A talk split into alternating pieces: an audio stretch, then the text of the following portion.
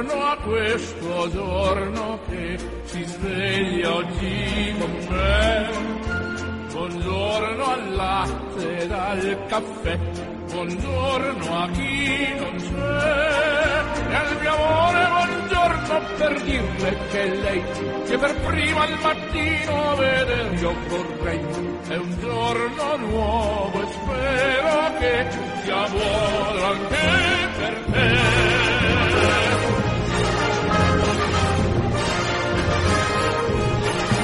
A tutti giunga un cordiale saluto, l'augurio di una felice e serena giornata da Orazio Coglita. Oggi puntata speciale, puntata dedicata a Papa Giovanni XXIII. Non mi resta che augurarvi un buon ascolto. Annunzio vobis gaudium magnum habemus e papam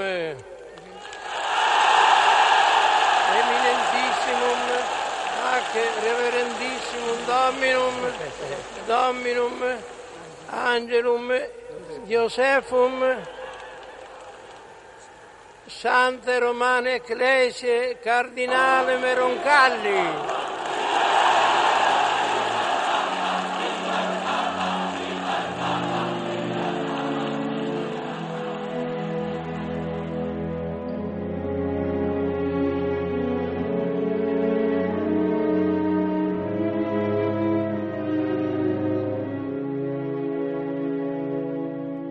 E come anticipato in apertura, oggi ci occuperemo, parleremo di un grande pontefice, Papa Giovanni XXIII, e lo faremo in compagnia del parroco di Sotto il Monte, in provincia di Bergamo, Don Claudio Dolcini. Don Claudio, buongiorno. Buongiorno a lei, buongiorno a tutti gli ascoltatori. Grazie, grazie per aver accettato anche questa mattina di essere nostro ospite.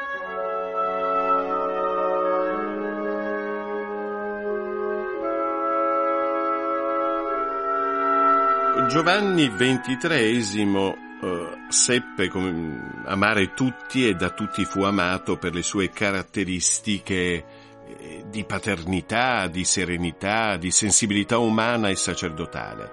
Infatti il motivo del suo così straordinario successo nella stima e nell'affetto del mondo intero, allora come oggi, è stata la sua bontà. Don Claudio, l'umanità ha un estremo bisogno di bontà. Credo che Papa Giovanni abbia inciso proprio per questo, cioè di una bontà, quindi della carità unita alla verità, perché la verità senza la carità è qualcosa di stigmatizzante e la bontà senza la verità alla fine diventa qualcosa di blando. E lui è stato capace di accompagnare la verità, che fondamentalmente è carità, con questo tratto di attenzione. E credo che oggi ce ne sia estremamente bisogno credo che ancora in qualche maniera Papa Giovanni faccia breccia nel cuore di tante persone e anche di tanti non credenti. Ce n'è bisogno perché siamo persone molto fragili, ci siamo scoperti vulnerabili non solo per il Covid, ma per tante minacce, per la morte, per, per tante situazioni che il mondo globalizzato ci porta in casa, no? tanta sofferenza e quindi abbiamo bisogno di scoprire che alla fine è il bene, è il buono, è una carezza, parafrasando un po' Papa Giovanni, è un abbraccio, una considerazione, una, un orecchio e un cuore che ascolta che ci fanno maturare e ci fanno crescere. Tutti ne abbiamo bisogno, no? Io credo che la cattiveria, se possiamo usare così questa espressione, cioè eh, la malignità di una persona, una persona che fa il male, derivi dal fatto ha un cuore che non è stato amato, da una volontà che non è stata accolta. E Papa Giovanni in qualche maniera, io sto leggendo in questi giorni alcune testimonianze proprio dell'epoca, di bellissime testimonianze di persone lontane dalla fede, di persone che non c'entrano niente col cristianesimo, che scrivono che sono stati toccati dalla bontà, dal tratto umile, dall'affabilità di Papa Giovanni, è qualcosa di straordinario. Come ho detto anche diverse volte, io ho affidato il mio lavoro a Papa Giovanni XXIII. Io ho l'immagine di Papa Giovanni sul mio comodino a casa, quindi lo prego sempre. E, Don Claudio, poco più di quattro anni di pontificato, ma contrassegnato dalla sua personalità di supremo pastore, mite, sereno, lungimirante, che ha lasciato, possiamo dire, una traccia indelebile nella storia della Chiesa. Ma credo proprio di sì, innanzitutto, eh, senza credere, è proprio così. Innanzitutto per il Concilio, l'aver avviato l'esperienza più importante degli ultimi quattro secoli della Chiesa mi pare già questo un grande segno primo di tutto. Secondo, anche il tema della pace, la pace Menteris ha inaugurato all'interno del Magistero della Chiesa un tema nuovo perché non si era mai affrontata una questione a questi alti livelli, perché non è una questione dottrinale, quindi io credo che vedendo documenti anche di Papa Francesco non c'è un documento della pace della Chiesa eh, universale che non poggi su pace Menteris, quindi, ma perché poi di fatto non era soltanto un uomo che teorizzava la pace, era un uomo che ha, ha stretto le gambe di pace, che ha costretto persone a sedersi a un tavolo, che ha invitato e è andato verso tanta gente a porgere la mano. Quando era nunzio in Bulgaria, in Turchia, ha fatto mille passi per avvicinare persone, per riconciliare situazioni. E credo che questo in qualche maniera passi sia passato nella devozione, nella considerazione, nella conoscenza di Papa Giovanni. E poi chiaramente questi suoi gesti innovativi per il Papa, l'essere andato a visitare i carcerati, i bambini in ospedale, la carezza, questa sua vicinanza alla, alla fragilità e alla sofferenza eh, in un'epoca in cui la televisione cominciava a entrare nelle case degli, degli italiani, chiaramente è stato un detonatore esplosivo di far conoscere la potenza bella della Chiesa e la possibilità di un uomo come Papa Giovanni. E quindi questi gesti sono rimasti come, come, dire, una dote e un'eredità potente non solo nei credenti ma in tutta tutta l'umanità. Quando uno pensa a Papa Giovanni lo pensa di fronte ai carcerati, lo pensa con gli ammalati, lo pensa inginocchiato a pregare, lo pensa affacciato alla finestra, cioè lo immagina in questa maniera e le immagini sono potenti, si fissano nella memoria e questa è una grande eredità di Papa Giovanni.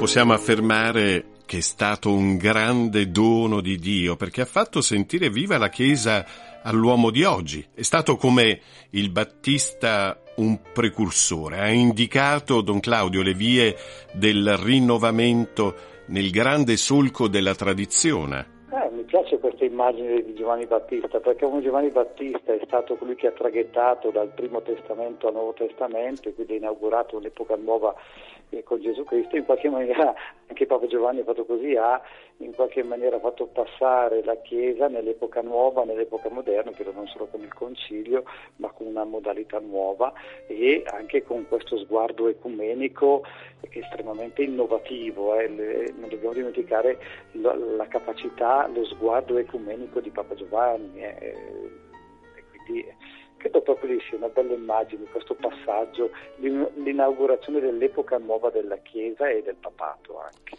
Anche il suo spiccato senso umoristico lo ha reso grande. Eh, saper sorridere anche di noi stessi, dei nostri sbagli e dei nostri limiti, diceva è innanzitutto un omaggio alla verità. Beati coloro che sanno ridere di se stessi, proclama un aforisma umoristico, perché non finiranno mai di divertirsi. Sì, credo che questo sia un ulteriore aspetto che piace di Papa Giovanni, cioè una persona che non si arrabbiava mai, in qualche maniera non, o perlomeno non ha mai dato a vedere, è una persona che sapeva sdrammatizzare, ma questo deve, lo sappiamo che l'umorismo e le persone intelligenti, no? quindi che non enfatizzano i problemi o i drammi o le fatiche perché tanto non serve, ma era capace appunto di cogliere anche il lato, che alla fine bisogna essere così, anche cogliere il lato umoristico dell'errore, della fatica. No? Io presente, ogni tanto io cito Papa Giovanni eh, in alcune situazioni, no? quando per esempio eh, ogni tanto si lamentano del parroco, giustamente perché effettivamente nessuno è perfetto o, la, o noi preti ci lamentiamo del vescovo, no? era patriarca di Venezia, cioè, allora bisogna considerare, diceva che tra alcuni tra i preti di una diocesi ce ne sono una buona parte che non amano molte o che parlano male del vescovo. E anche una piccola parte che sono anche molto strani un po' particolari e rideva mentre diceva questa cosa quindi aveva perfettamente ragione. Era consapevole insomma di queste cose per forza. Ma io credo che derivasse anche dalla sua natura e delle sue origini contadine questa cosa qua, è di non enfatizzare i problemi, ma di saperci stare dentro anche con un tratto di umorismo ecco, di, e di sapienza, ecco, immagino. Ecco, non so se lei sa, eh, si dice, si racconta che durante il suo ingresso come patriarca eh, a Venezia, mentre sfilava il corteo in gondola sulla laguna, uh, un gabbiano a volo radente gli sporcò l'abito e lui eh, soggiunse ringraziamo il buon Dio che non fa volare le mucche. Sì, sì, ho citato proprio ieri questa cosa in una situazione simile con un amico che è venuto a trovarmi, quindi sì, sì, era, era capace di andare alle cose più alte, immaginiamo il discorso di inaugurazione del Concilio che è un'opera di letteratura e di teologia immensa, a queste cose molto umanissime che lo facevano sembrare, cioè non lo facevano, lo facevano sentire vicino alla gente, insomma, un uomo come tutti gli altri, no? Sì, sì, sì, ho presente, ma ci sono tanti particolari, tanti sì. momenti di, di umorismo. Ecco, lei non ha conosciuto Papa Giovanni XXIII, quando è morto forse non era ancora nato Don no. Claudio. Era no. presente però alla sua canonizzazione il 27 aprile del 2014? Certo che ero presente a Roma, se sì, lo ricordo bene, una piazza San Pietro stracolma di gente, eh, sia di, di Papa Giovanni e anche di Giovanni Paolo II. Sì, sì, me la ricordo molto bene, mi ricordo anche l'emozione di quel momento, mi ricordo anche eh, un momento molto particolare dove io e il mio vicario finita la messa ci siamo intrufolati per primi nella Basilica di San Pietro e siamo stati i primi a metterci davanti all'altare dove è sepolto Papa Giovanni e raccolto in preghiera abbiamo lì messo davanti tutta la mia parrocchia, i devoti di Papa Giovanni e poi devo confessare che ho rubato una rosa, c'erano delle rose rosse bellissime, ne ho rubata una e l'ho portata a casa alla mia mamma. Hai fatto benissimo.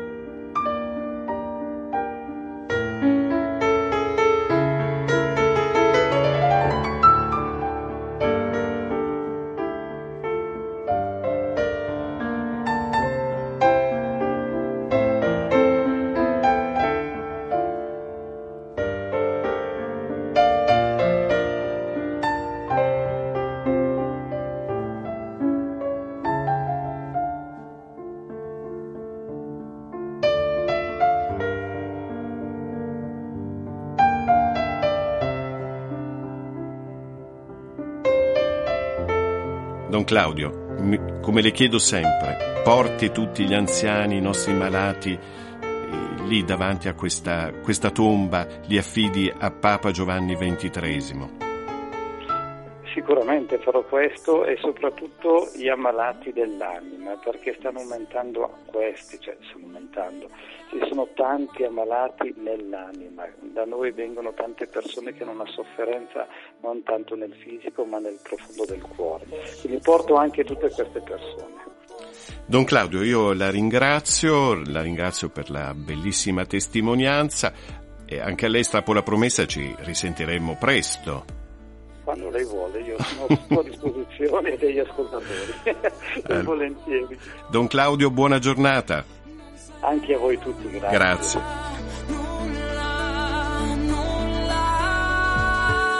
L'amore è paziente, l'amore è benigno, l'amore non si gonfia, l'amore non si vanta, l'amore non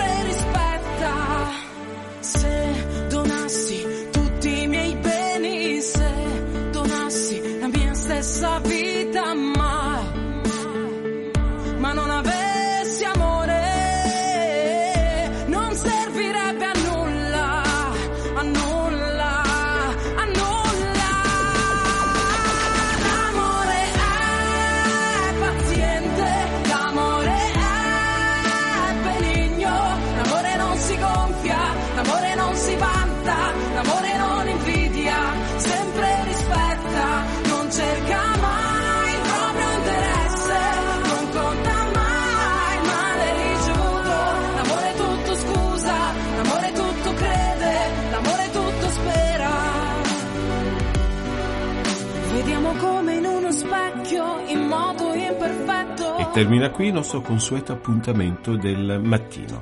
Ancora grazie a Don Claudio Dolcini per essere intervenuto e grazie a voi amici in ascolto per la cortese attenzione. Da Orazio Coclite l'augurio di una felice e serena giornata. L'amore non si vanta, l'amore non invidia, sempre rispetta, non cerca